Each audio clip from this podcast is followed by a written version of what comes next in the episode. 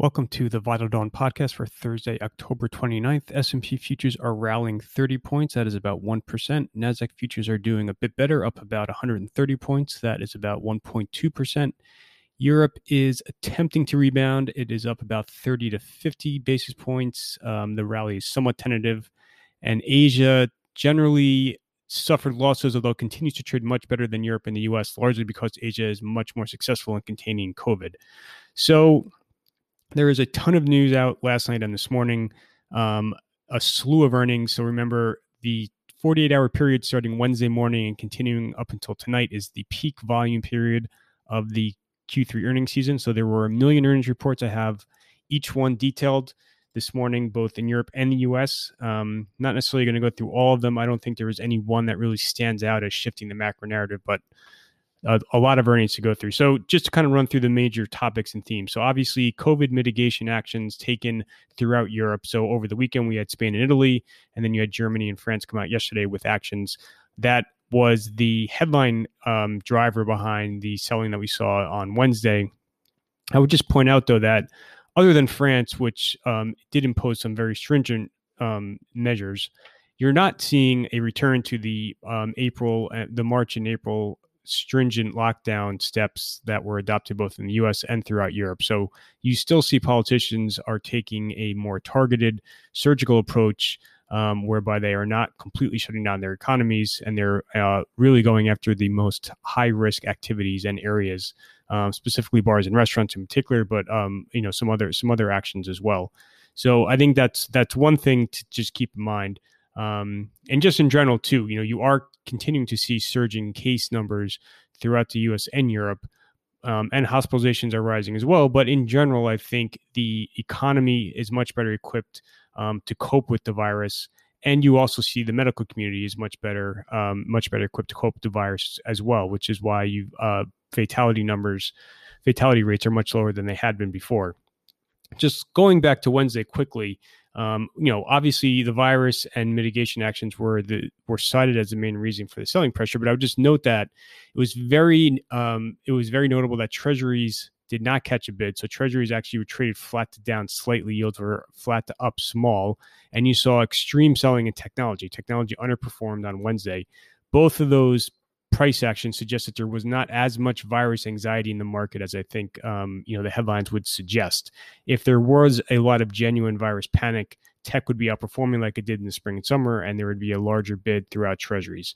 Um, you know, so clearly, I think the virus mitigation steps are weighing on sentiment a bit, um, but I think it's a little bit overblown. I think we're right now in sort of a liquidity vacuum at the moment as investors await over the next week and a half. Um, you have a ton of major macro events that could be pretty determinative in terms of how this tape can trade over the coming weeks, including the ECB this morning. You have US GDP this morning. You have obviously the election coming up.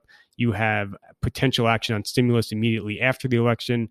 You have the BOE and the Fed both next Thursday. You have the jobs next Friday.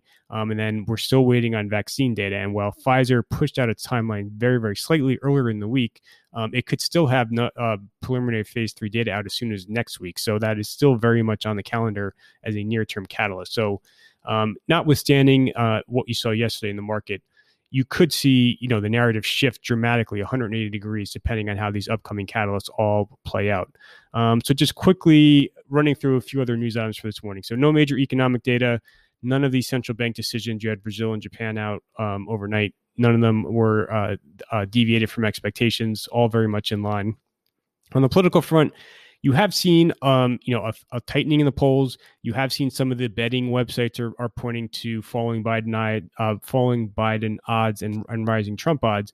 I will just point out though that all the data, the statistics, the polls, et cetera, all still point to a Biden victory. Um, again, the state of this race is much different than it was in 2016.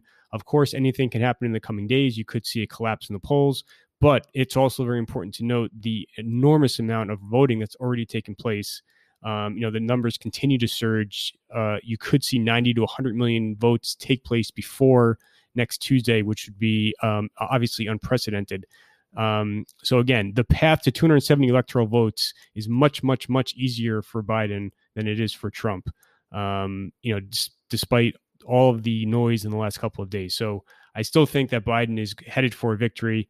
The Senate is still a lot less clear than the White House, although Democrats do have an edge there as well, just not as overwhelming a one as as for the White House. Whoever does come out with a Senate majority will be a very very small one.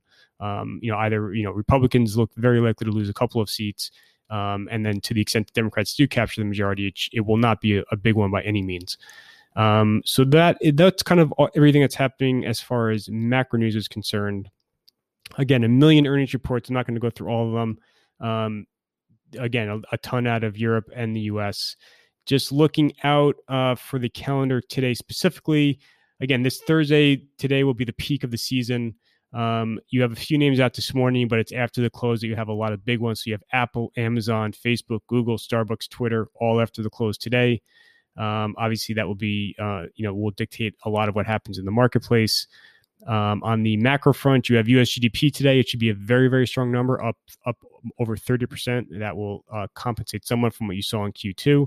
Um, again, I think earnings and as well and the GDP figure are somewhat irrelevant at this point in time, just given that they're thought to be very backward looking.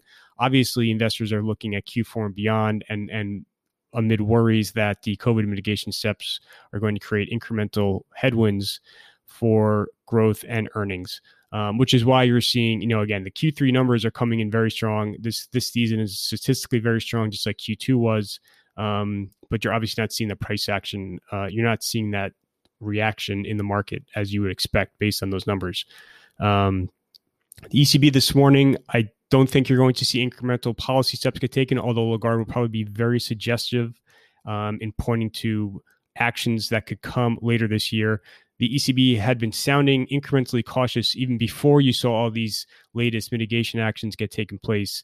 Um, so clearly, they are very likely to be gearing up to adopt, um, you know, further steps at their December meeting, and they'll probably hint at that today.